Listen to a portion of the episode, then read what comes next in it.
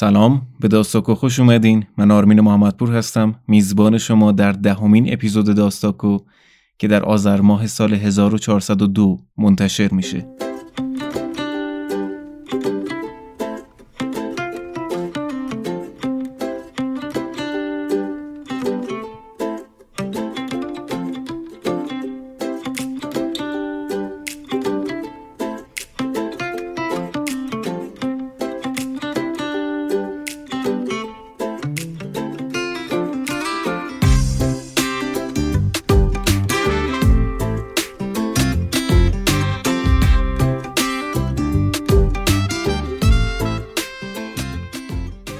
داستاکو پادکستیه که در هر اپیزود اون ما یک داستان کوتاه میخونیم. یعنی اصل ماجرا خوانش اون داستان کوتاهه. کتابی که داستان درش چاپ شده رو معرفی میکنیم، راجع به نویسنده‌ای که اطلاعات مختصری میدیم و در انتهای اپیزود هم راجع به داستان صحبت میکنیم که یک چالش ذهنی کوچیکی برامون ایجاد بکنه. فصل اول داستاکو عنوانش هست هم داستان. یعنی داستان هر اپیزود رو یکی از دوستان من انتخاب کرده و در انتهای اپیزود هم همون فرد میاد و راجع به داستان برامون حرف میزنه. داستانی که در اپیزود 10 میخونیم داستانیه به نام بعضی از ما دوستمون کلبی رو تهدید کرده بودیم، نوشته نویسنده آمریکایی دانالد بارتلمی که پویا کیانی یکی از دوستان بسیار فرهیخته من برامون انتخاب کرده.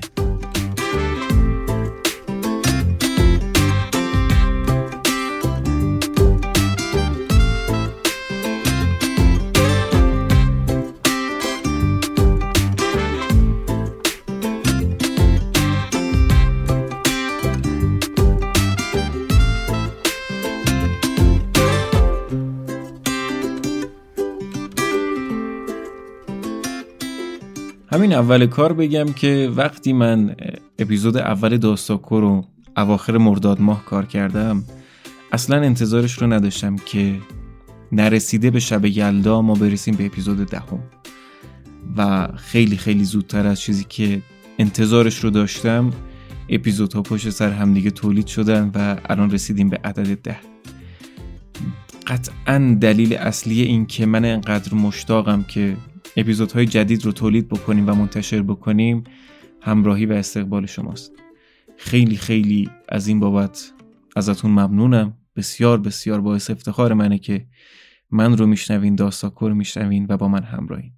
لطفاً داستاکو رو در صفحات مختلف اپ‌های پادگیری که استفاده میکنین سابسکرایب بکنین و اگر پسندیدین ما رو به دوستانتون معرفی بکنین که بر تعداد همراهان ما اضافه بشه.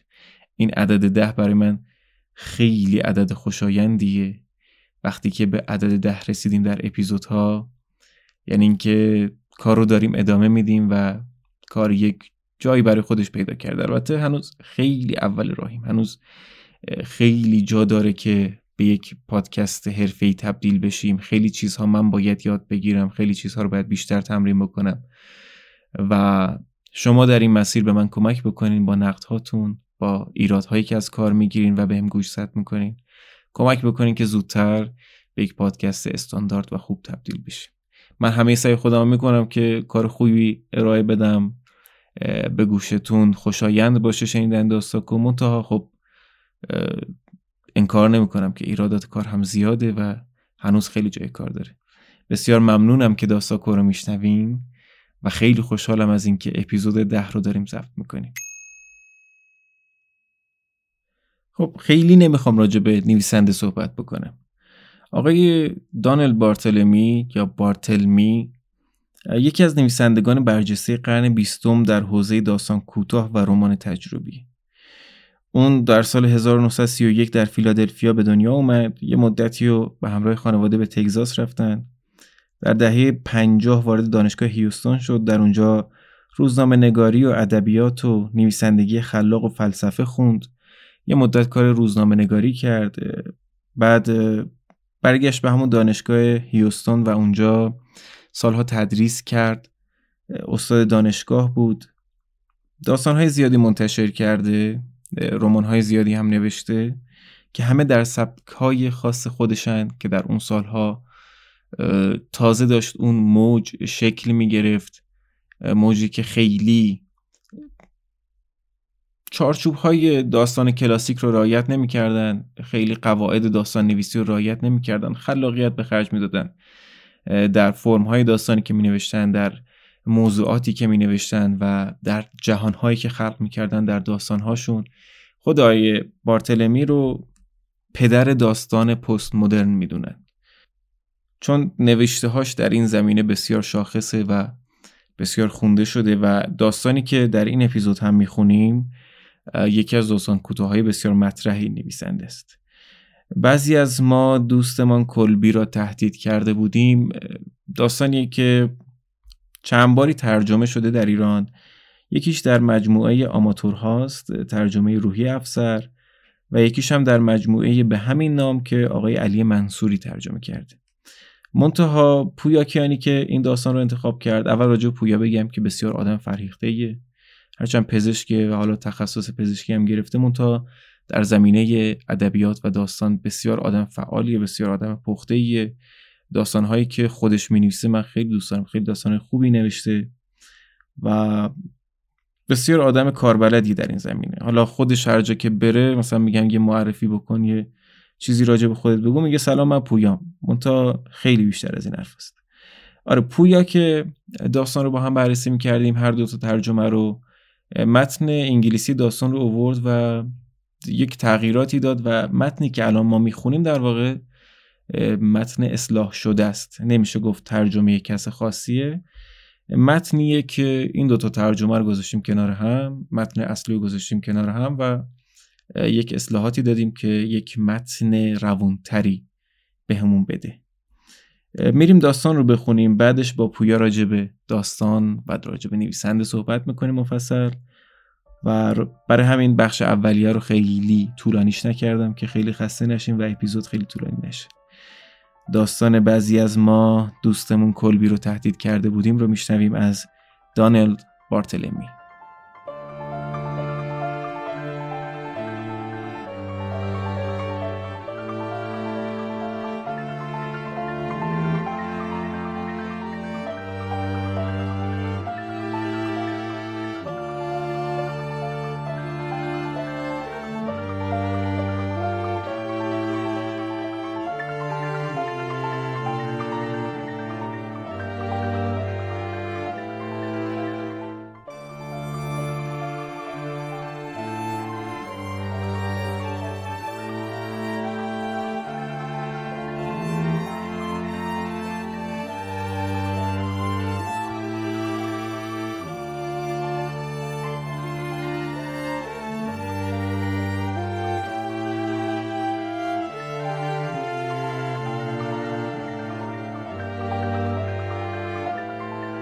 بعضی از ما دوستمون کلبی رو به خاطر طرز رفتارش تهدید کرده بودیم و حالا اون دیگه شورش رو در آورده بود.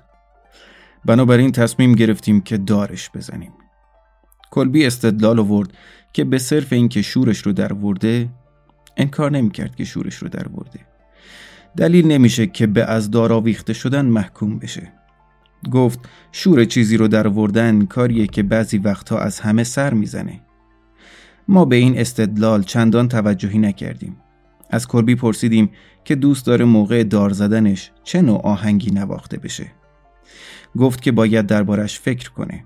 البته مدتی طول میکشه تا تصمیم بگیره. من یادآوری کردم که باید هرچه زودتر این موضوع رو بدونیم، چون هاوارد که رهبر ارکستر لازم نوازنده هایی رو استخدام و باهاشون تمرین کنه و تا وقتی معلوم نباشه چه آهنگی قرار نواخته بشه نمیتونه کارش رو شروع کنه. کلبی گفت که همیشه از سمفونی شماره 4 آیوِس خوشش میومده.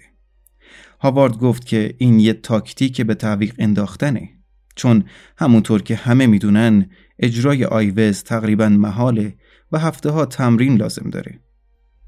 و اینکه یه ارکستر بزرگ با گروه کور خیلی بیشتر از هزینه پیش بینی شده برای موسیقی خواهد بود. اون به کلبی گفت منطقی باش. کلبی گفت که سعی میکنه به چیز دیگه ای فکر کنه که خیلی کار نبره.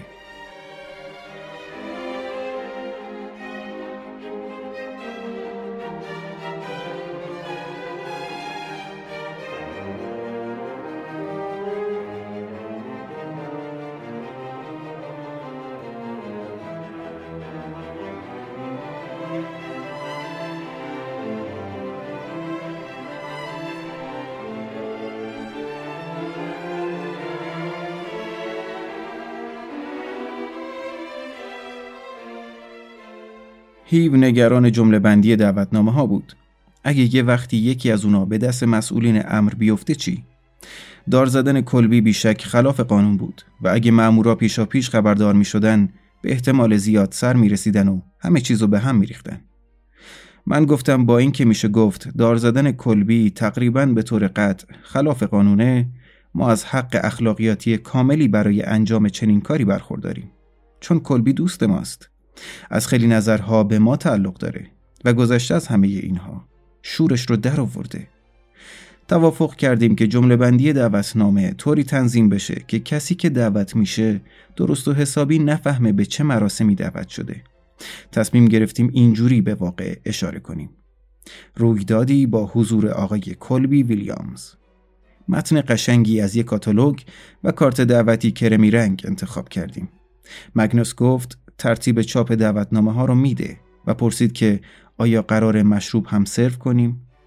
کلبی گفت به نظر اون خوبه که مشروب داده بشه، ولی نگران هزینش بود.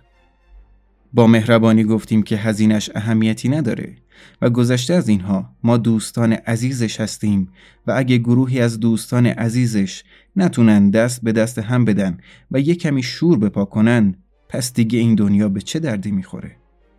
کلبی پرسید که آیا خود اون هم میتونه قبل از واقعه لبی تر کنه؟ جواب دادیم البته. قلم بعدی چوبه دار بود. هیچ کدوم ما چیز زیادی درباره طراحی چوبه دار نمیدونستیم. نهایتاً توماس که معمار گفت نگاهی به کتابای قدیمی میندازه و طرح‌هایی میکشه. تا جایی که توماس به خاطر می آورد، مسئله مهم این بود که دریچه زیر پا کاملاً خوب کار کنه. توماس با یه حساب سرانگشتی گفت که با در نظر گرفتن هزینه کارگر و مصالح نباید بیشتر از $400 برامون خرج برداره. هاوارد گفت یا خدا. او گفت مگه توماس مبنای محاسبه رو چی گرفته؟ چوب آبنوس؟ توماس گفت که نه، فقط یه نوع چوب مرغوب کاج. ویکتور پرسید که آیا چوب رنگ نشده یه کاج کمی زمخت جلوه نمی کنه؟ و توماس جواب داد که فکر میکنه میشه بدون دردسر اونو به رنگ گردوی سیر در آورد. من گفتم با وجود اینکه من هم فکر میکنم همه چیز باید واقعاً خوب برگزار بشه و کامل، ولی باز به نظرم $400 برای چوبه دار که هزینه مشروب و دعوتنامه ها و نوازنده ها و غیره هم بهش اضافه میشه یه خورده سنگینه و اصلاً چرا خیلی ساده از یه درخت استفاده نکنیم؟ از یه درخت بلوط خوشگل یا همچین چیزی.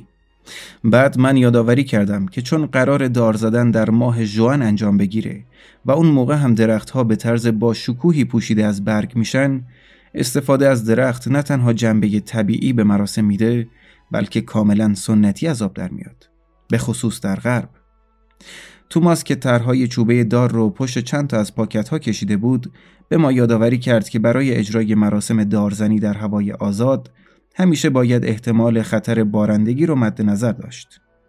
ویکتور گفت که ایده اجرای اون در فضای آزاد به دلش نشسته، مثلا کنار رودخونه، ولی خاطر نشان کرد که اینطوری مجبوریم مراسم رو توی فاصله نسبتاً دوری از شهر برگزار کنیم که در این صورت مشکل آوردن مهمونا و نوازنده ها و غیره به محل برگزاری و بعد برگردوندن اونها به شهر پیش میاد. در اینجا همه به هری نگاه کردند که بنگاه کرایه ماشین و کامیون داشت. هری گفت فکر میکنه بتونه به تعداد کافی لیموزین جور کنه که جوابگوی مشکل باشه، ولی مسئله اینه که به راننده ها باید دستمزد پرداخت بشه. هری اشاره کرد که راننده ها دوست کلبی نیستند و نمیشه از اونها انتظار داشت مجانی کار کنند، همونطور که از متصدی های بار و نوازنده ها نمیشه همچین انتظاری داشت. گفت که حدود 10 لیموزین داره که اغلب برای مراسم تشییع جنازه از اونها استفاده میکنه و شاید بتونه 1-2 جین دیگه هم از رفقای همسنفش جور کنه. هری همچنین گفت که اگه قرار باشه در فضای باز برگزارش کنیم، بهتره به فکر چادر یا سایبون هم باشیم تا لااقل اعضای ارکستر و کله گنده ها در جای سرپوشیده‌ای قرار بگیرن، چون اگر در حین اجرای مراسم دارزنی بارون بگیره، اوضاع یه جورایی رقت‌انگیز به نظر خواهد اومد. گفت که درباره درخت یا چوبه دار نظر خاصی نداره و اصلاً اون فکر میکنه حق انتخاب باید به کلبی واگذار بشه، چون که این مراسم دار زدن اونه. کلبی گفت که همه بعضی وقتها شورش رو در میارن و آیا ما بیش از حد سختگیری نمی کنیم؟ هاوارد با تندی گفت که بحث در مورد این موضوع انجام گرفته. حالا کدوم رو میخواد؟ درخت یا چوبه دار؟ کلبی پرسید که میشه یه جور جوخه آتش تیربارونش کنن؟ هاوارد گفت نه نمیشه و اضافه کرد که کلبی با جوخه اعدام میخواد یه جور خودنمایی کنه. چشم بند و آخرین سیگار و این حرفا. و نیز این که کلبی همین الان هم بدون این عمل نمایشی برای مطرح کردن خودش زیادی تو دردسر افتاده. کلبی گفت که متاسفه و اینکه اصلاً چنین منظوری نداشته و درخت رو انتخاب میکنه. توماس طرحهایی رو که از چوبه دار کشیده بود با انزجار مچاله کرد. بعد مسئله مأمور اعدام مطرح شد. پیت گفت آیا نیازی به مأمور اعدام هست؟ چون اگه از درخت استفاده کنیم میتونیم حلقه دار رو تو ارتفاع مناسبی میزون کنیم و کلبی میتونه فقط از روی چیزی مثلا یه صندلی یا چارپایه یا همچین چیزی بپره. پیت گفت علاوه بر این اون شک داره که اصلاً بشه مأمور اعدامی پیدا کرد که آزاد کار کنه و دور مملکت بچرخه. حالا هم که مجازات اعدام فعلاً به کل لغو شده احتمالاً مجبور میشیم مأموری رو از انگلستان یا اسپانیا و یا یکی از کشورهای آمریکای لاتین بیاریم. و تازه اگر این کار رو بکنیم چطوری میتونیم پیش بفهمیم که اون حرفه‌ایه، یه مأمور اعدام حسابیه و نه یه آدم بی تجربه پولپرست که ممکنه گند بزنه به کار و آبروی ما رو جلوی همه ببره. همه موافقت کردیم که بهتر کلبی از روی یه چیزی بپره و موافقت کردیم که اون چیز صندلی نباشه، چون به نظر ما خیلی نخنما از آب در میومد. یه صندلی زوار در رفته آشپزخونه اون بیرون زیر درخت خوشگلمون. توماس که نگاهش کاملا مدرنه و ترسی از نوآوری نداره پیشنهاد کرد که کلبی روی یک توپ لاستیکی گرد و بزرگ به قطر 10 پا بایسته. اون گفت که این شرایط رو برای یه سقوط مؤثر فراهم میکنه و اگر کلبی بلافاصله بعد از پریدن تغییر عقیده بده اون دیگه از زیر پاش قل خورده و رفته. توماس خاطر نشان کرد که با به کار نگرفتن یه مأمور اعدام عادی مسئولیت بسیار سنگین موفقیت عملیات به دوش خود کلبی میفته و با اینکه اون مطمئنه که کلبی وظیفه‌شو به نحو شایسته‌ای انجام میده و تو آخرین لحظات مایه شرمندگی دوستاش نمیشه، ولی باز این رو هم همه میدونیم که کسایی بودن که توی همچین لحظاتی دچار تردید شدن و اینجاست که توپ 10 پایی لاستیکی گرد که احتمالاً میشه به قیمتی ارزون هم درستش کرد یه اجرای معرکه رو درست در زیر سیم تضمین میکنه. با ذکر کلمه سیم، هنگ که در تمام این مدت ساکت بود یهو به حرف اومد و گفت تو این فکره که چرا به جای طناب دار از سیم استفاده نمی کنیم. اون اینطور نظر داد که سیم کارآمدتره و در نهایت با کلبی بهتر می سازه. رنگ کلبی رو به کبودی گذاشت. من سرزنشش نکردم، چون در فکر کردن به اینکه آدم رو به جای طناب با سیم دار بزنن چیز بسیار ناخوشایندی وجود داره. یه جورایی حالت رو به هم میزنه. من فکر کردم که این خیلی ناپسنده که هنک اونجا نشسته و از سیم حرف میزنه. اونم درست موقعی که با پیشنهاد توماس در مورد تو پلاستیکی این مسئله رو که کلبی از روی چه چیزی بپره اینقدر ظریف حل کرده بودیم. پس بدون معطلی گفتم قضیه سیم منتفیه، چون درخت رو زخمی میکنه. وقتی تمام سنگینی کلبی روی سیم بیفته شاخه رو خراش میده. و اینکه ما نمیخوایم چنین چیزی این روزها که احترام به محیط زیست اوج گرفته پیش بیاد. اینطور نیست؟ کلبی نگاه تشکرآمیزی به من کرد و اعضای جلسه متفرق شدند. در روز رویداد همه چیز خیلی آروم پیش رفت. آهنگی که بالاخره کلبی انتخابش کرد یه چیز کاملا متعارف بود. الگار که هاوارد و بچه‌های گروهش اونو خیلی خوب اجرا کردند. بارون نگرفت. مشارکت به اندازه مناسب بود. ویسکی اسکاتلندی و هیچ چیز دیگه ای کم نیاوردیم. توپ پلاستیکی 10 پایی رنگ سبز سیری زده شده بود که با اون فضای روستایی حسابی جور بود. دو چیزی که از کل ماجرا بهتر به یادم مونده، یکی نگاه تشکرآمیز کلبی بود به من وقتی که در مورد سیم اون حرف رو زدم، و این واقعیت که از اون به بعد دیگه هیچ کس شور چیزی رو در نیاورد.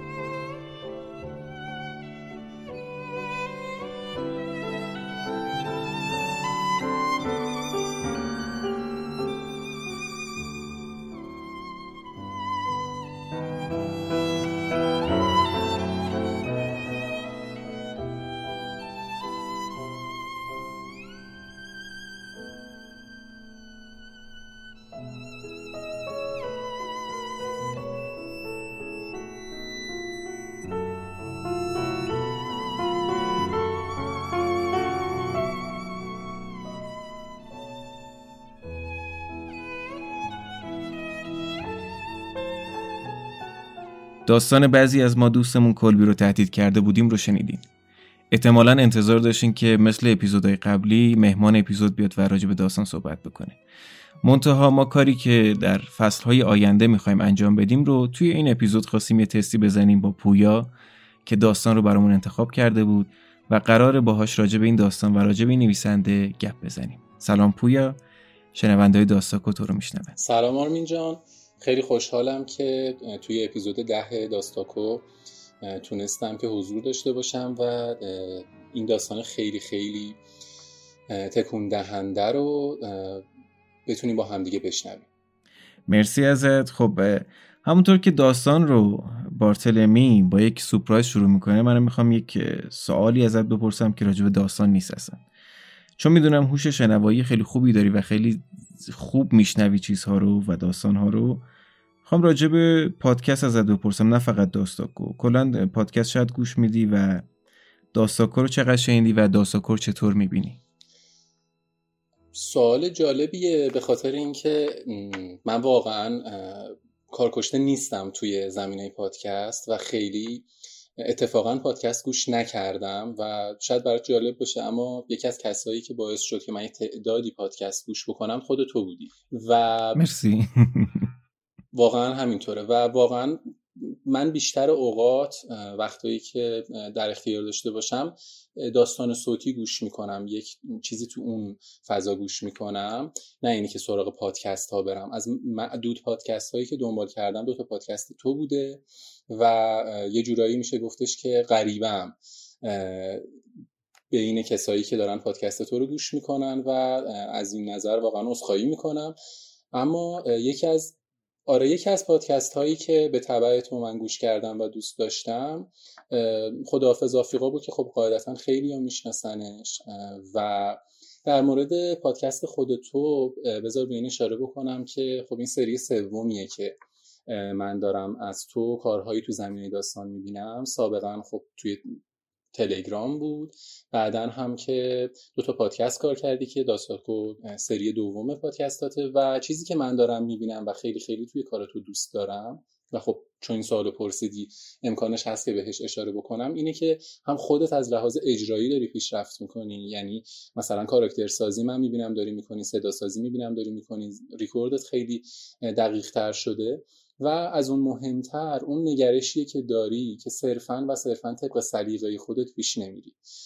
یک مسئله بسیار بسیار مهمی که در زمینه کارهای هنری وجود داره اینه که اون کسی که داره اینها رو به دیگران، داستان فرض کن، موسیقی، هر چیزی به دیگران معرفی میکنه، فقط و فقط دوگم نباشه روی سلیقه خودش و این دقیقاً توی مجموعه داستان‌هایی که چه در ترجمه چه از داستان‌های فارسی چاپ شده 80% من میتونم بهت بگم که صرفاً بر طبق سلیقه اون کسی که ترجمه می‌کرده یا صرفاً طبق سلیقه اون کسی که گزینش می‌کرده بوده و این خوب نیست. به چه معنا؟ به این معنا که یک سری از داستان‌ها رو یک جورهایی میشه گفتش که دور می‌ریزه و از خودش دور می‌کنه به صرف اینکه به سلیقه مثلا من انتخاب کننده نزدیک نبوده. کاری که تو نمی‌کنی.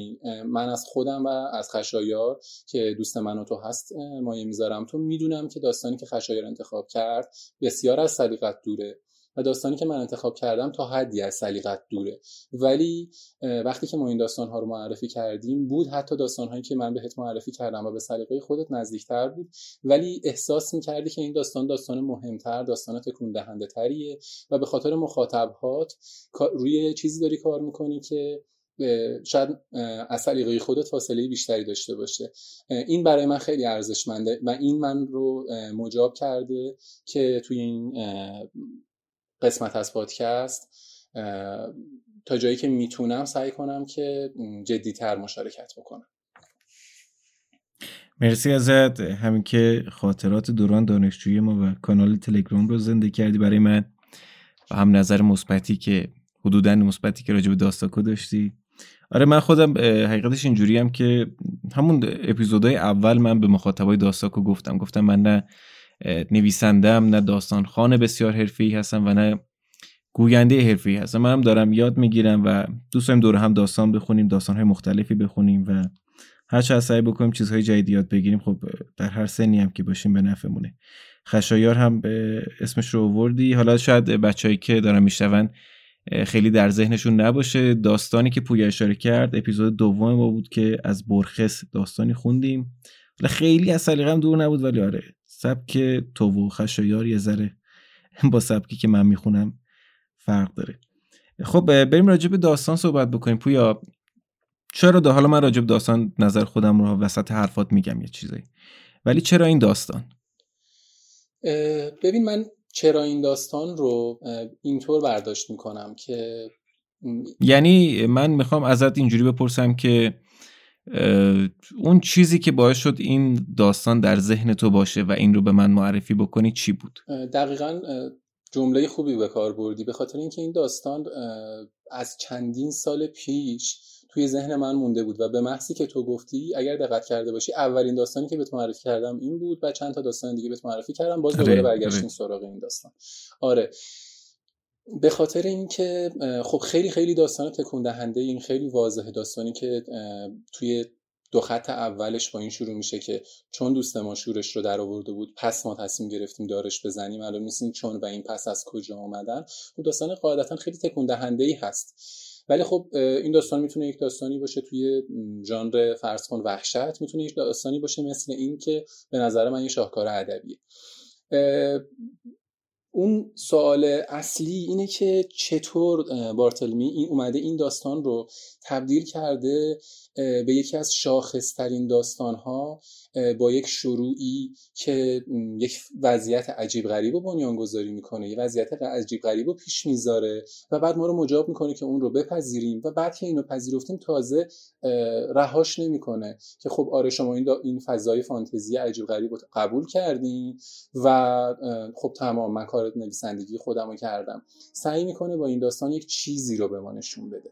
خب دقیقا همینو میخوام ازت بپرسم، چی میشه که این داستان داستانی آدم‌هایی که یکی از دوستانشون رو بدون دلیلی که ما متوجه بشیم میخوان اعدام بکنن و اعدام میکنن، چی میشه که این داستان تبدیل نمیشه به یک داستان ترسناک؟ یا از نظر تو یک داستان ترسناکه این داستان؟ ببین این داستان وحشت انگیزی هست ولی توی ژانر وحشت نیست. چرا؟ من حالا سعی میکنم که یک سری ارجاعهایی بدم به یک سری از کارهایی که احتمالاً اغلب افراد خوندن یا دیدن یا حداقل در مورد شنیدن. یکی از اون کارهایی که میخوام بهش اشاره بکنم کتاب محاکمه فرانس کافکاه، یکی هم فیلم 12 مرد خشمگینه که خب خیلی ها دیدنشون.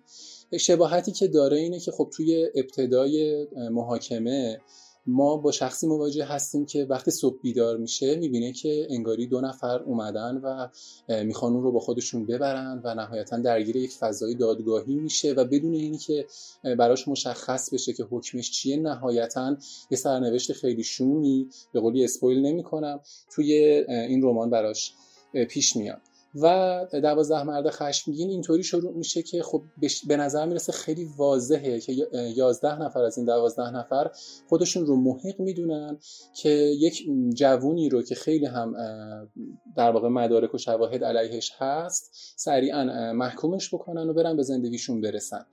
اینجا هم ما با یک نفری مواجه میشیم که بلافاصله که داستان شروع میشه محکوم میشه، ولی تفاوتی که به اون دوتا کار داره اینه که اولا هیچ شواهد و مدارکی نیست، هیچ حکم مشخصی نیست و حتی وحشتناکتر از داستان کافکا هیچ شرایط ترسناکی، هیچ صحنه پردازی و آرایش صحنه ترسناکی هم نیست. چند تا رفیقن دور هم دیگه و از یک فضای رفاقتی اینها یک جایی تصمیم گرفته بوده اند که این آدم رو تهدید بکنن. بعد از اینکه تهدیدش میکنن وقتی که تشخیص میدن همشون که اون دیگه شورش رو در آورده بود بلافاصله به اعدام و دار زدن محکومش میکنن و اینکه خب شورش رو در آوردن که حالا توی انگلیسی هم میگه که gone too far، یعنی اینکه فقط یه کاری رو بیش از حد انجام داده بود، از یه عرفی، از یه استانداردی بیرون زده بود، یه همچین چیزی رو برای ما تداعی میکنه و نثر یک جورایی میشه گفتش که شبیه مکالمه یه بیسیمچی، یه کسی که فقط داره یه وضعیتی رو گزارش میده، این رو پیش میبره و خیلی خیلی ساده به ما میخواد برسونه که انگاری خیلی طبیعیه که هر کسی توی وضعیتی که ما داریم زندگی میکنیم اگر دوستش شورش رو در آورد برداره اونو دار بزنه، و این برای من خیلی خیلی وحشت انگیزه. به نظرت یک حالت کمدی ایجاد نمی‌کنه؟ یک اتفاق خیلی سهمگین رو به صورت خیلی عادی و انگار یک روند بسیار طبیعی ایجاد می‌کنه. یک کمدی تلخی ایجاد نمی‌کنه به نظرت؟ 100%. یعنی از شدت تراژیک بودن به کمدی میرسه. کمدیش اونجاییه که خب قطعاً همه اینو متوجه میشن که اینها میشینن در مورد این که از روی چی بپره، چه موسیقی نواخته بشه و اینکه چه جور مشروبی بدن. خودش هم تازه توی این کمدی شراکت میکنه، اصلا نمیره دنبال این که آقا من اصلا به چی محکوم شدم، و این کمدی بار این وحشت رو خیلی بیشتر میکنه. یعنی اصلا ما حتی فرصت نمیکنیم نفس بکشیم و ناراحت بشیم برای این آدم. ما دردم که وارد این وحشت میشیم مواجه میشیم با اینی که تازه شرایط خنده‌دار هم شد و این خیلی خیلی وضعیت رو ترسناکتر میکنه. اصلا از خودش دفاع نمیکنه این آدم، و یه جا میگه که حالا همه هم از حد میگذره، همه شورش رو در میارن دیگه، ولی خب بعد دیگه از خودش دفاعی نمیکنه، قبول میکنه این قضیه رو،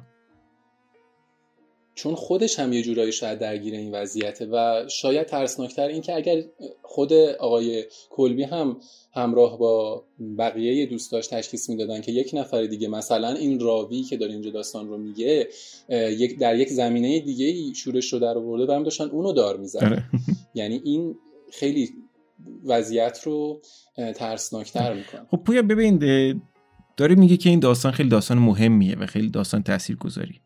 حالا اسم چیزا رو وردی، هم فیلم 12 مرد خشمگین، هم محاکمه. فکر می‌کنم این داستان از نظر زمانی بعد اون دوتا اثر نوشته شده.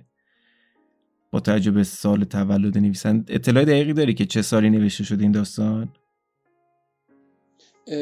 ببین فکر می‌کنم توی دهه 70 بوده باشه، ولی الان چند سال پیش چون که من اون متن انگلیسیشو گیر آورده بودم الان حضور ذهن ندارم، ولی خب سالهای سال بعد از خب کار کافکا بوده و چیز حدود حداقل 20 تا 30 سال بعد از 12 مرد خشمگین. بعد حالا همین داستانی که میگی داستان تاثیرگذاریه، خب خیلی بخوایم کلاسیک به داستان نگاه بکنیم، خب این داستان نه قصه خیلی واضحی به مخاطبش میده و نه خیلی المان‌های دیگه داستان رو نداره، مثلا شخصیت‌ها هیچ کدوم ساخته نمیشن توی داستان، و یا حتی اصلا شورش رو در آورده بود رو اصلا به مخاطب نمیفهمونه، و یا حتی 4 صفحه داستان راجع به اینه که می‌خوایم آدم اعدام بکنیم و صحنه اعدام رو و روز اعدام رو اصلا تعریف نمی‌کنه درست حسابی.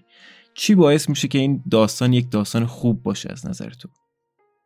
ببین یه مسئله‌ای که وجود داره و خود کافکا هم بهش اشاره میکنه اینه که اگر یه داستانی ما بخونیم که مثل یه گرزی تو سر ما نخوره، یه همچین تعبیری، اصلا معلوم نیست چرا داریم اون داستان رو میخونیم. این داستان کاری که داره میکنه اینه که دقیقاً همون دو نقطه‌ای رو که اصولاً یک داستان باید به ما بده و یه جورایی از ما اشک بگیره، آه بگیره، اون دو تا نقطه رو به ما نمیده. نقطه محکوم شدن رو نمیده، نقطه اعدام شدن رو هم به ما نمیده. یعنی اصولاً تو اینو میشنوی که میگن که فلان کسی که اومد فلان جا یک قصه ای رو روایت کرد خوب گریه میگیره. این داستان کوچکترین تلاشی برای گریه گرفتن نمیکنه و این خب اون استراتژیه که نویسنده در پیش میگیره و کاملا در تناسبه با اینی که هیچ احساسی تو این داستان وجود نداره. آدم‌های این داستان هیچ احساسی ندارن، در نتیجه هیچ لحظه احساسی رو هم به ما نمیده که ما هم با یک وضعیت احساسات زدایی شده با این داستان مواجه بشیم و ببینیم که در این فقدان احساسات انسانی چه ترسی ما رو در بر میگیره. و اینی که با این ساده انگاری که خب ما هر کس رو تشخیص بدیم که شورش رو در آورده، با عرف نمیخونه، با اون چیزی که ما ازش توقع داریم نمیتونه خودش رو تطبیق بده، بلافاصله دارش میزنیم، و گرفتن اون بهانه، اصلا نیاوردن اون بهانه ما رو مواجه بکنه به این که با اینکه ما چه هیولایی میتونیم در دل رفتارهای عرفی ساده خودمون داشته باشیم. ببین راجب این که احساس نداره، آره کلا برای منم عجیب بود وقتی که داستان رو میخوندم، اینه که شما چند تا رفیقین که میخواین یکی از خودتون رو اعدام بکنین، به همه چی فکر میکنین، به اینکه هزینه‌اش زیاد نشه فکر میکنین، به اینکه مشروب خوبی سرو بشه فکر میکنین، به اینکه مهمانانتون راحت رفت آمد داشته باشن و سرویس عیاب و ذهاب داشته، به همه چی فکر میکنین ولی هیچ احساساتی درگیری نیست که شما دارین یکی از دوستای خودتون رو اعدام میکنین. هیچ چیز به غیر از فکر میکنم خط آخرش که فقط میگه که یه چیزی یادم مونده بود، اون نگاه تشکرآمیز کلبی. فکر کنم هیچ جای دیگه داستان اصلا هیچ بحثی از احساسات نمیشه. آره من اینطور یادمه. ببین اینجایی که بهش اشاره کردی رو من میخوام یه ارجاعی هم بهش بدم. خب داستان خیلی خیلی تلخ نوشتن مثل این داستان یک خطری توش هست، اونم اینه که تو فقط و فقط مخاطبتو آزار بدی، یعنی یک رفتاری شبیه به شخصیت‌های سادیست.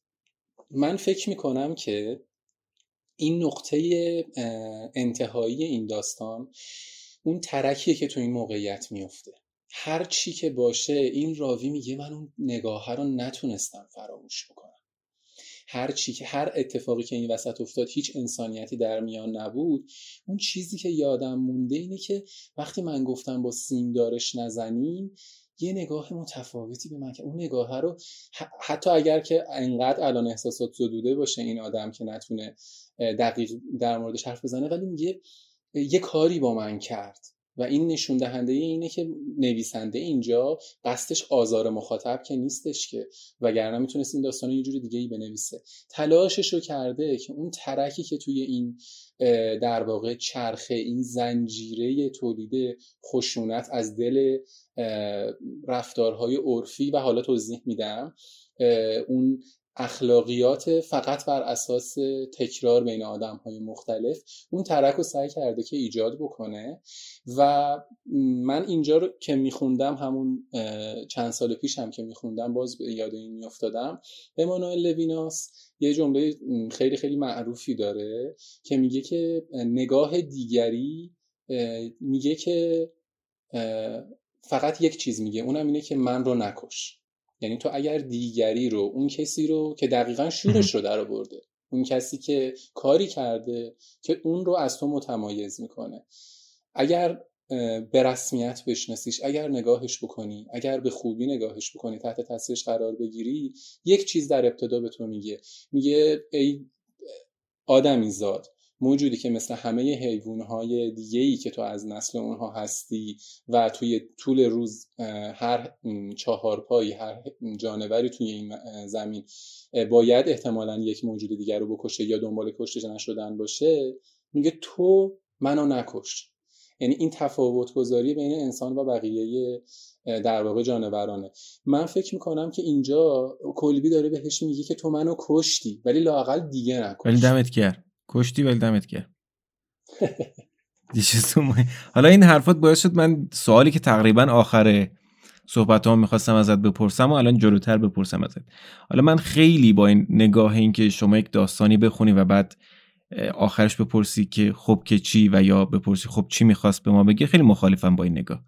ولی به نظرت این داستان چی رو دنبال میکنه؟ دنبال این بوده که مخاطب رو به کجا برسونه؟ ببین این ترکه رو که بهش اشاره کردم، خب آره ببین توی داستان یک جایی اشاره میکنه، میگه که حتی اگر قانون طرف ما نیست، ما به لحاظ مورال یعنی اخلاقیاتی این اجازه رو داریم از خیلی از نظرهای مهمی، دقیقا این کلمه رو استفاده میکنه، ما محقیم که دوستمون رو دار بزنیم، تازه اون به ما تعلق هم داره، یعنی در واقع بیرون انداختنش هم از دل خودمون به خاطر اینکه شورش در آورده هم در اختیار خودمونه. مسئله اینه که حالا توی تاریخ تفکر دو تا کلمه داریم، یه مورالیتی داریم، یه اتیکس داریم که متاسفانه تو فارسی دو تا کلمه مشابه ندارن و من اینو به تو اشاره کردم که چرا این کلمه اخلاقی رو کردیم اخلاقیاتی. آره توی متن داستان. آره ببین مورالیتی یعنی اینکه صرفاً همه دارن چه کار میکنن و اینجا دقیقاً خب نویسنده اومده خودش اصلا فکر کنم فلسفه خونده، خودش اومده از قصد کلمه مورال رو استفاده کرده. اتیکال یعنی اینی که ما اگر مثلا به انسانیت رجوع بکنیم، به اخلاق رجوع بکنیم، یا مثلا توی پزشکی میگن اتیک پزشکی، یعنی اینکه یک چیزی که خودش توجیه کننده خودش باشه. مورالیتی بیشتر به اخلاق عرفی و اینکه همه دارن چه کار میکنن اشاره میکنه، اون چیزی که همه فقط از همدیگه تکرار میکنن و تنها نیرویی که تولید میکنه اینه که آدمها رو مجبور بکنه همه مثل هم رفتار بکنن. ببین مسئله یه جور سنت و رسم و رسوم منظورته، یعنی اون معنی رو میده؟ اتفاقا نه فقط رسم و رسوم. به چه معنا؟ عرف یعنی؟ آره ببین این اخلاق، مورالیتی خودش من فکر میکنم بهترین کلمه است، اون اخلاقیاتی که آره اخلاقیات تکرار همون چیزی که همیشه داره در تاریخی که به ذهن ما نزدیکه داره تکرار میشه. به چه معنی اینو میگم؟ ببین من میخوام اشاره بکنم به کتابی که خیلی این سالها توی ایران معروف شده، آیشمن در اورشلیم که کار هانا آرنت. آره ببین آرنت خودش به عنوان یه یهودی پا میشه میره به سراغ آدولف آیشمن، محاکمه. بله آدولف آیشمن خب یه چیز حدود چند میلیون نفر یهودی رو به کام مرگ کشونده بوده و خب هر یهودی تو این تصوره که علاوه بر هیتلر ما یک هیولای دیگه داریم و اون آیشمن. و آرنت میره و مواجه میشه با یک آدمی که با هیچ کارمند دیگه هیچ فرقی نداره، یه آدمیه با سطح آیکیوی متوسط، یه آدمیه که تو مثلا میتونی تصور کنی که توی باجه هر بانکی بشینه و جواب تو رو بده و جا میخوره از اینکه با یه آدم بسیار مبتذل و با یه ذهن خیلی ضعیف مواجه میشه، یه آدمی که توانایی درک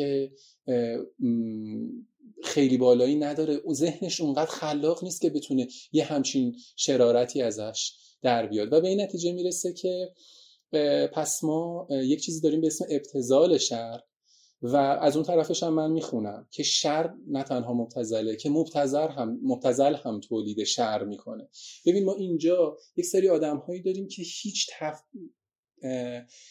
التفاتی نمی کنن به اینکه با من دارم چی کار میکنم، من تو چه موقعیتی هستم، این آدم چیه، این آدم داره به من نگاه میکنه، فقط و فقط دارن توی این سیری که روانشون براشون چیده مشارکت میکنن و همون رفتار همیشگی رو انجام میدن و همون کسی که شورش رو در میاره going too far جلوتر میره، از اون چیزی از اون دایره خارج میشه که این اشخاصی که هم دیگه از حد میگذره. اصلا مهم نیست از چه حدی میگذره ها، یعنی این آدم اگر فرض کن که یک رفتار خیلی خیلی انسانی هم بکنه، یک رفتاری بکنه که اینها دوست هم دارن، چون صرفا از حد و حدود اینها، از خط قرمزهای اینها، از اون مورالیتی اینها خارج شده، بلافاصله اعدام میشه. و نهایتاً بارتلمه میخواد اینو بگه که مهم نیستش که شما دیگران رو بر چه اساسی محکوم میکنید، من چه اساسیشو براتون برمیدارم، بهانه‌شو برمیدارم، ببینید چه چیز وحشتناکی اتفاق میفته، شما با چه وضعیت ترسناکی مواجه میشید.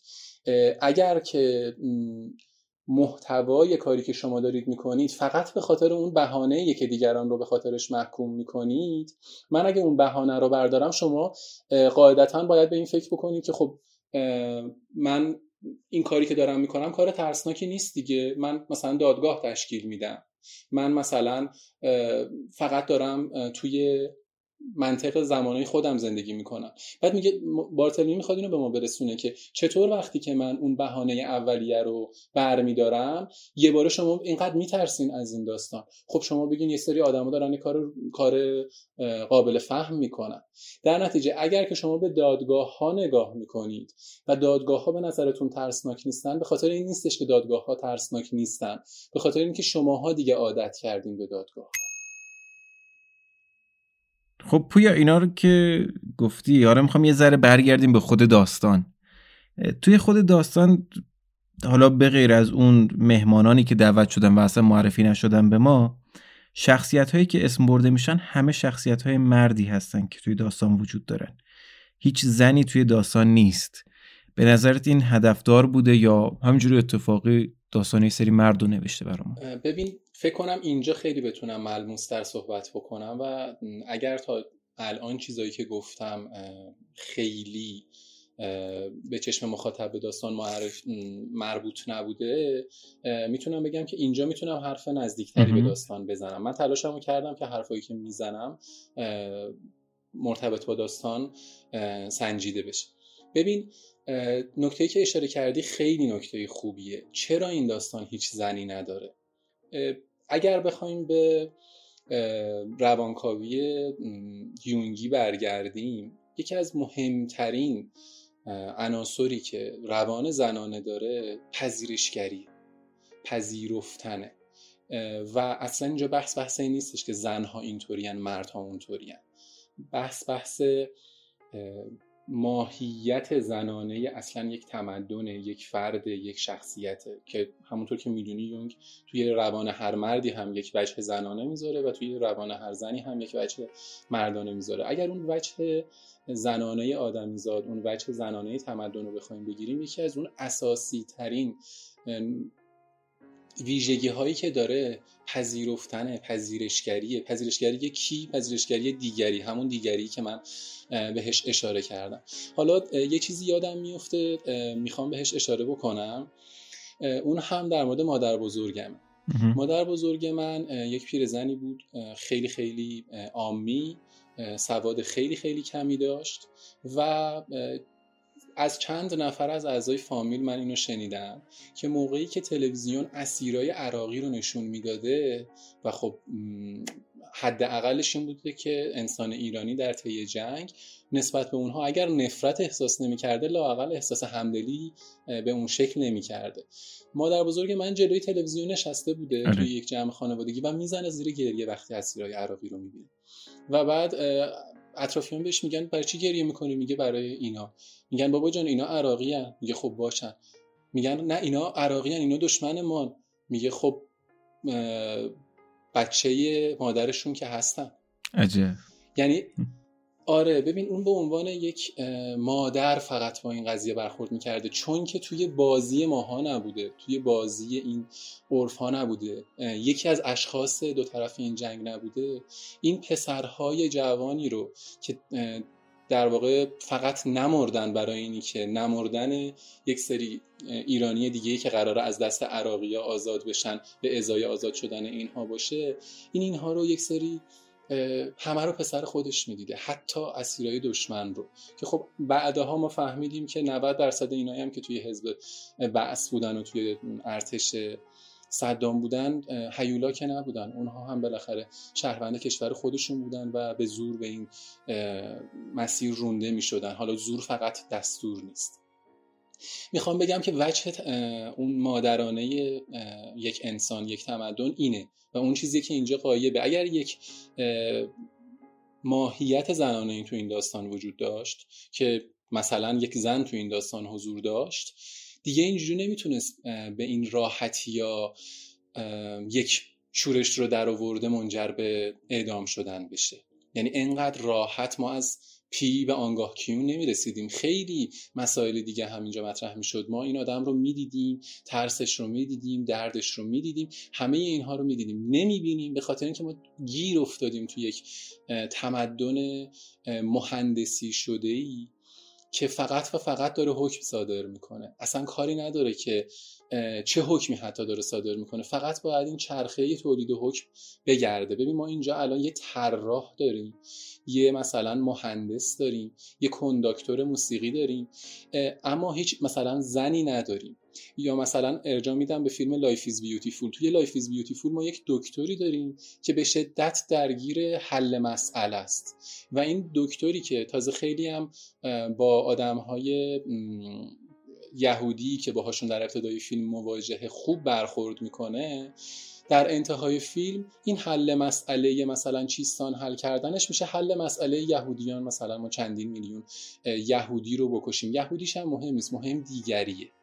ببین این فقط و فقط مهندسی حل مسئله، این ساختار هی تکرار بشه، همه به حرف من گوش کنین، همه این کاری که من میگم رو بکنین، تبدیل تمدن به یک کارخونه تولید رفتارهای مشابه، نتیجهش میشه این. و این 100% مخالف وجه زنانه تمدنه. اصلا در مورد فقط هم جنس زن صحبت نمی کنن.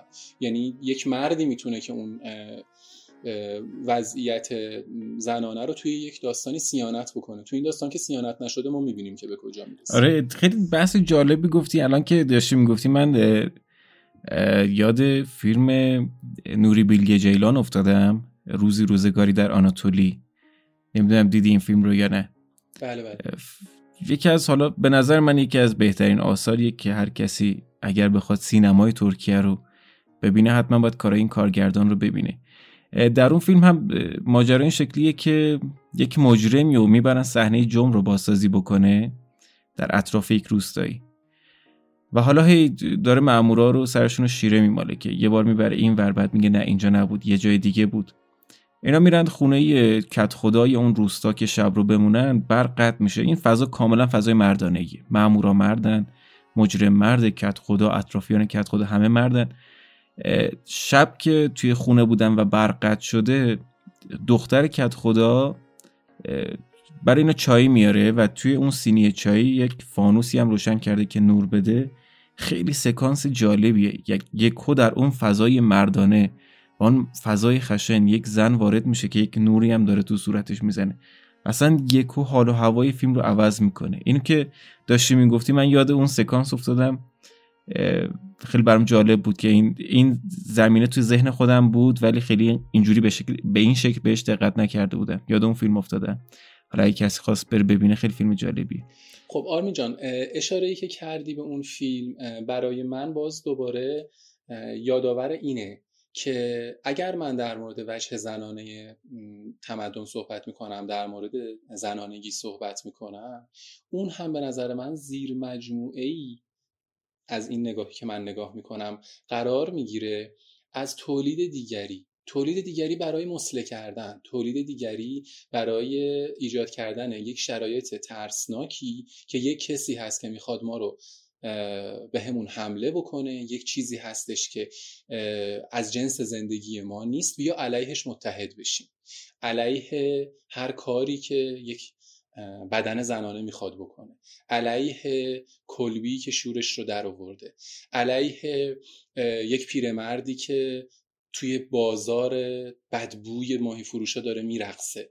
این چیزی که برای من اینجا دیده میشه اینه که ما در قبال اون کسی که در حال حاضر تو تیم ما نیست، اشاره اگر میکنم به کلمه گله، کلمه زشتی نیست، یه چیزیه که در موردش همیشه صحبت میشه. اگر توی گله ما نیست، میخوام اشاره بکنم به اینکه خب ما با توجه به اون در واقع پیریمات هایی که ژنمون میکشه بهشون، به صورت روانشناختی و عصب شناختی اگر توی یه گله‌ای باشیم احساس امنیت میکنیم، توی یک گروهی باشیم احساس امنیت میکنیم. انسان‌های اولیه هم خب ابتدا همینطور بودن، ولی خب اگر قرار باشه تا آخر تمدن هم هر کی تو گروه ما بود خوبه، هر کی بیرون از گروه ما بود حتما دشمن شورش رو در آورده و ما باید اعدامش بکنیم، نمیشه که یک جایی باید این زنجیر رو گسست. و این کلمه زنجیر رو به چه خاطر به کار میبرم؟ میخوام اشاره بکنم به یکی از شخصیت‌هایی که نه تو دوستش داری نه من دوستش دارم، اونم لنینه. لنین آره یه عبارت بسیار معروفی داره. خب چه خوشمون ازش بیاد چه نیاد، مهمترین نظریه پرداز در واقع مقاومت سیاسی در طول تاریخ لنین بوده.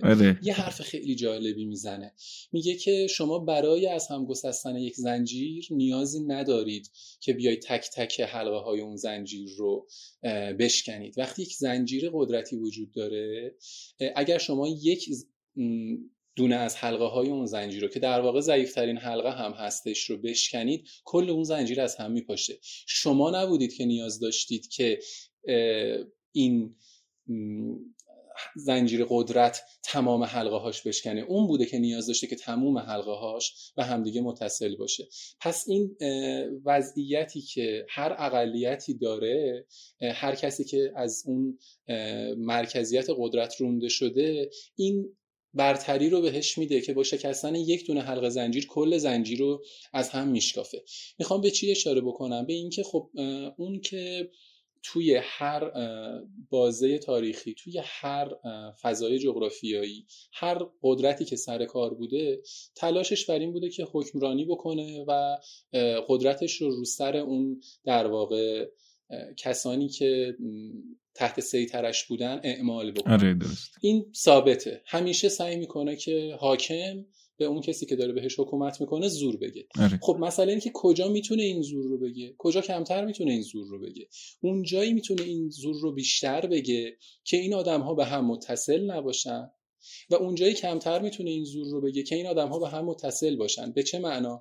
به این معنا که اتفاقا زنجیر نیروی بین اینها وصل باشه، اون نتونه که زنجیر نیروی بین این آدم‌ها رو از همدیگه جدا بکنه. پس اگر که من که نظرم با تو یکیه، فقط با تو تعامل بکنم ولی دیگری رو فقط اعدام بکنم، خب جنگ را انداختن بین ماها راحت میشه، این که من توی کلبی رو اعدام بکنم خیلی راحت میشه و من اگر که مثلا تو خواهر من هستی، مادر من هستی، به خاطر زن بودنت باهات یک رفتاری بکنم.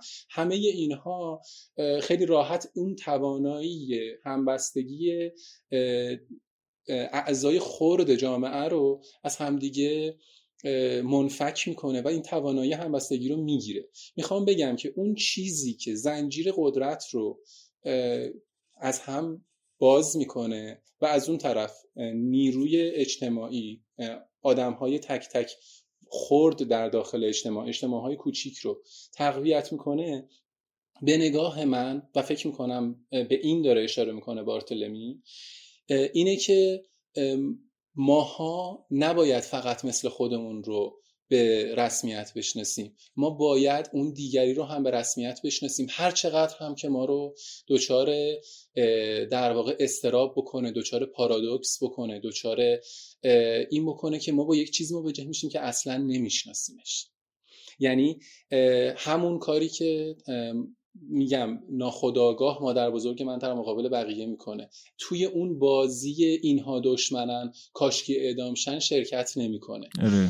من نوعی به تو میگم چی؟ میگم که این داستان رو من خیلی خوشحالم که تو داری این داستانهایی رو میخونی که لزوماً طبق سلیقه خودت نیستن. این باعث میشه که تو مواجه بشی با کسانی که نمیشناسی.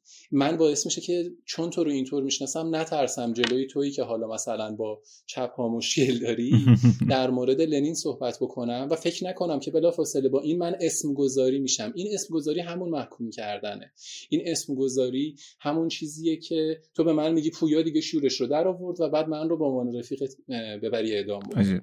اتفاقا من میخواستم همین رو ازت بپرسم، این بحث دیگری ها و این اتفاقاتی که میفته رو چطور میشه پس جلوش رو گرفت در جامعه‌ای که به این روز افتاده؟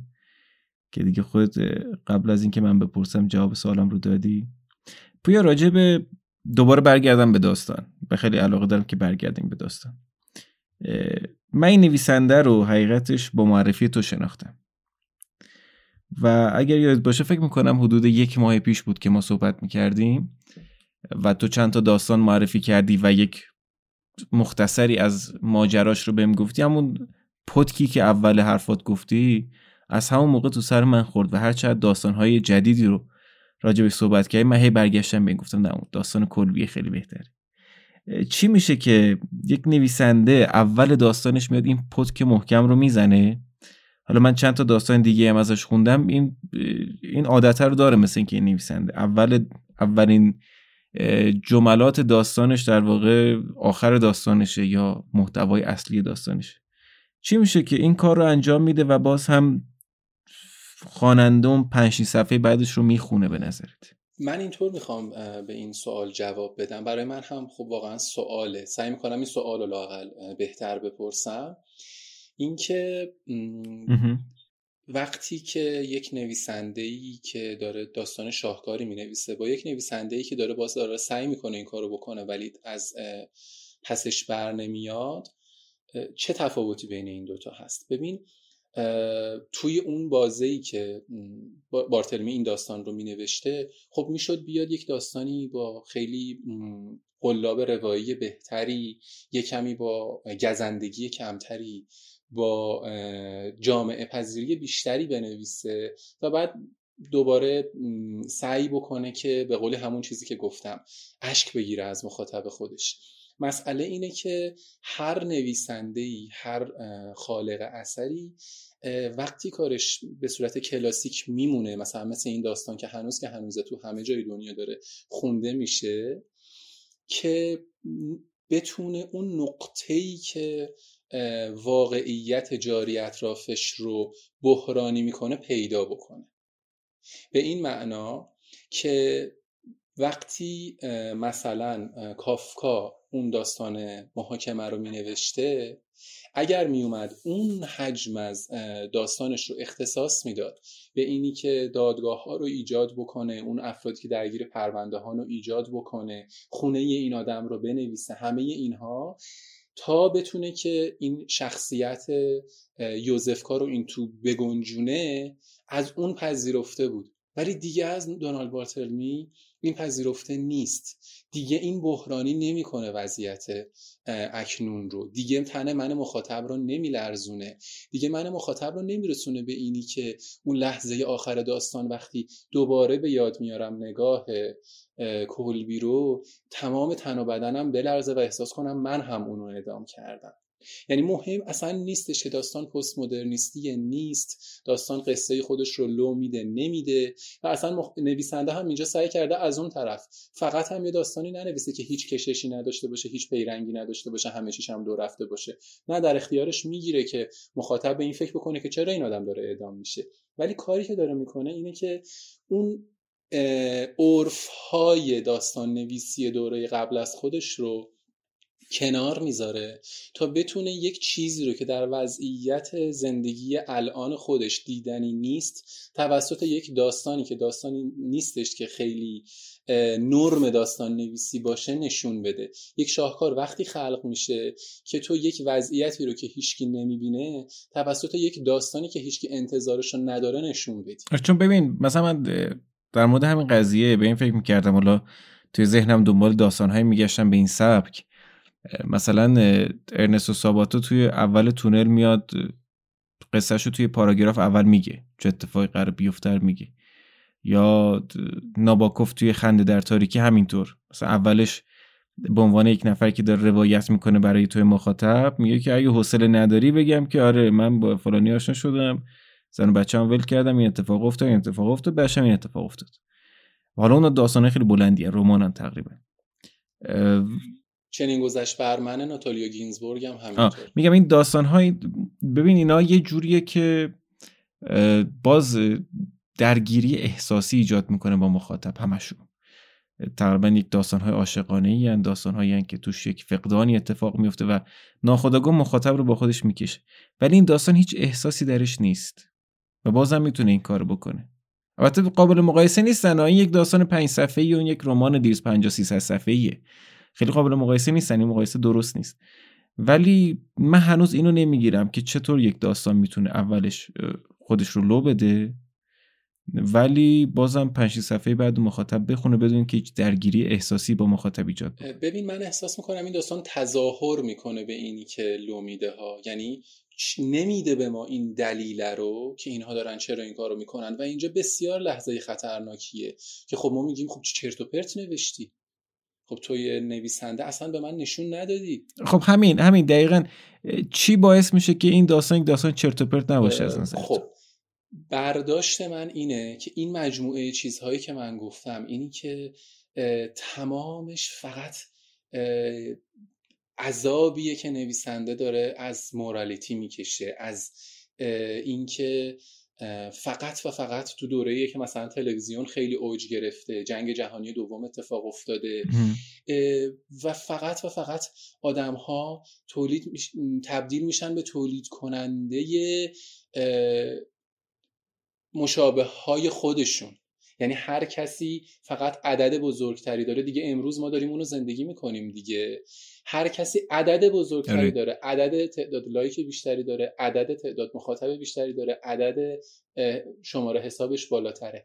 هر کسی که بیشتر تکثیر میشه داره روابط دنیا رو معین میکنه. خب به عنوان یک نویسنده‌ای که از زمانه خودش جلوتره، چیزی که میگن نوابق کاری که میکنن اینه که سوالهایی میپرسن، جوابهایی میدن که ما هنوز سوالشو نداریم.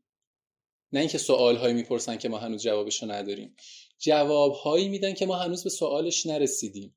مثلا در مورد نیچه اینو میگن، مثلا در مورد فرض کن ابراهیم گلستان اینو میگن. ابراهیم گلستان 1340 وضعیت مثلا روشنفکرایی که قرار بود تو 20 سال آینده اشتباهاتی بکنن، بعد سال مثلا 70 به نتیجه برسن که اشتباهاتی کردن رو نوشته بود. جوابهایی رو داده بود که هنوز کسی به سوالش نرسیده بود. این هم همینطوره. یعنی فرض کن این داستان تو بخونی و بهت بگن 2023 این داستان نوشته شده، تو احساس میکنی خیلی انطباق داره با اطراف خودت. این که آدم ها فقط میشن با سولید کننده. یعنی ما یک فرض کن اپلیکیشن داریم به اسم تیک تاک که کارش اینه، من یک چیزی به شماها میدم که شما در سطح چندین میلیون نفری همه فقط اینو تکرار کنین، هیچ کار دیگه هم نمیخواد بکنین، هر کدومتون توی یک فضایی این کاری که من میگم رو تکرار بکنین. خب اگر که این نویسنده در اون همه سال قبل اومده نشون داده که اگه من تو رو تکرار کنم تو منو تکرار کنی، کسی که مثل ما نیست وجود نداشته باشه، یعنی ما داریم اونو دار میزنیم. اون جوابی رو داده که ما امروز تازه بعد سوالش رو بپرسیم. تازه الان مثلا تو تلویزیون میان میشینن میگن که بله ما با تولید رفتار مشابه خیلی داره به دنیا آسیب میزنه اینستاگرام و خب ببین این جوابش رو پیشاپیش داده.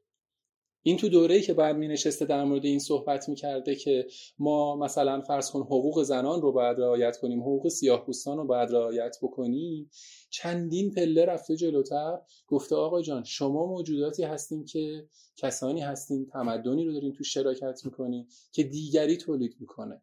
حالا قرار نیست در مورد دونه دونه مصداق اینها من بیام صحبت کنم، یه بار زن باشه، یه بار سیاه‌پوست باشه، یه بار جهان سومی باشه. شماها این دیگریه رو که تولید میکنی حالا هر بار اسم متفاوتی میگیره و هم هنوزم که هنوز ادامه داره. خیلی خوب، من دیگه حقیقتش سوال زیادی راجع به داستان ندارم. خیلی لذت بردم از مکالمه باهات پویا. اگر چیزی میخوای اضافه بکنی اضافه کن و بگو راجب داستان. اگر فکر میکنی مطلبی مونده. من خیلی صحبت کردم، خیلی احساس میکنم که ممکنه که مخاطب احساس پراکندگی بین صحبتهای من بکنه.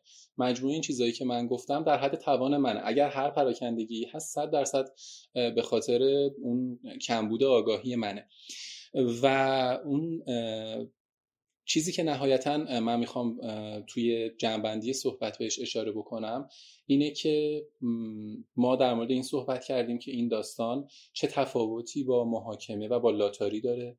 به این اشاره کردیم که چرا ترسناکتره، به خاطر اینکه در شرایط عادی تری اتفاق میفته، به فقدان زنانگی، به فقدان دلرحمی به دیگری، به فقدان دیدن انسانیت دیگری، کاری که از آدولف آیشمن برنمیاد، اشاره کردیم و به اینی که همونطوری که این داستان داره سعی میکنه که در فرمش اون بی احساسی وجود داشته باشه و نتیجهش رو نشون بده، من دوست داشتم که توی پادکستی که تو کار میکنی شرکت بکنم، به خاطر اینکه تو دیگری ها رو حذف نمی کنی و از اینی که راه مادر بزرگ منو داری ادامه میدی خیلی عجب.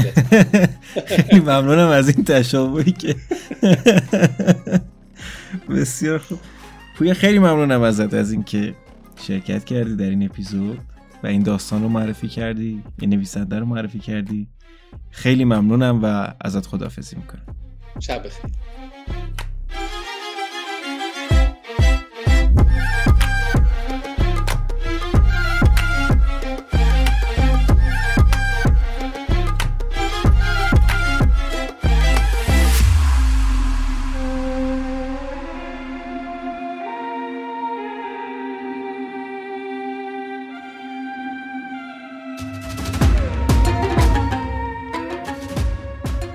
به پایان اپیزود 10 داستاکو رسیدیم. خیلی ممنونم از اینکه ما رو برای شنیدن انتخاب کردین و تا انتهای اپیزود هم پیش اومدین.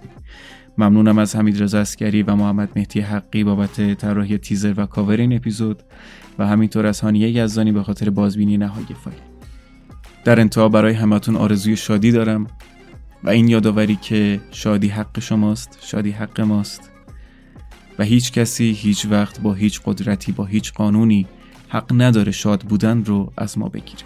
شاد باشید و سرفراز. ممنونم که داستاکو رو میشنوید.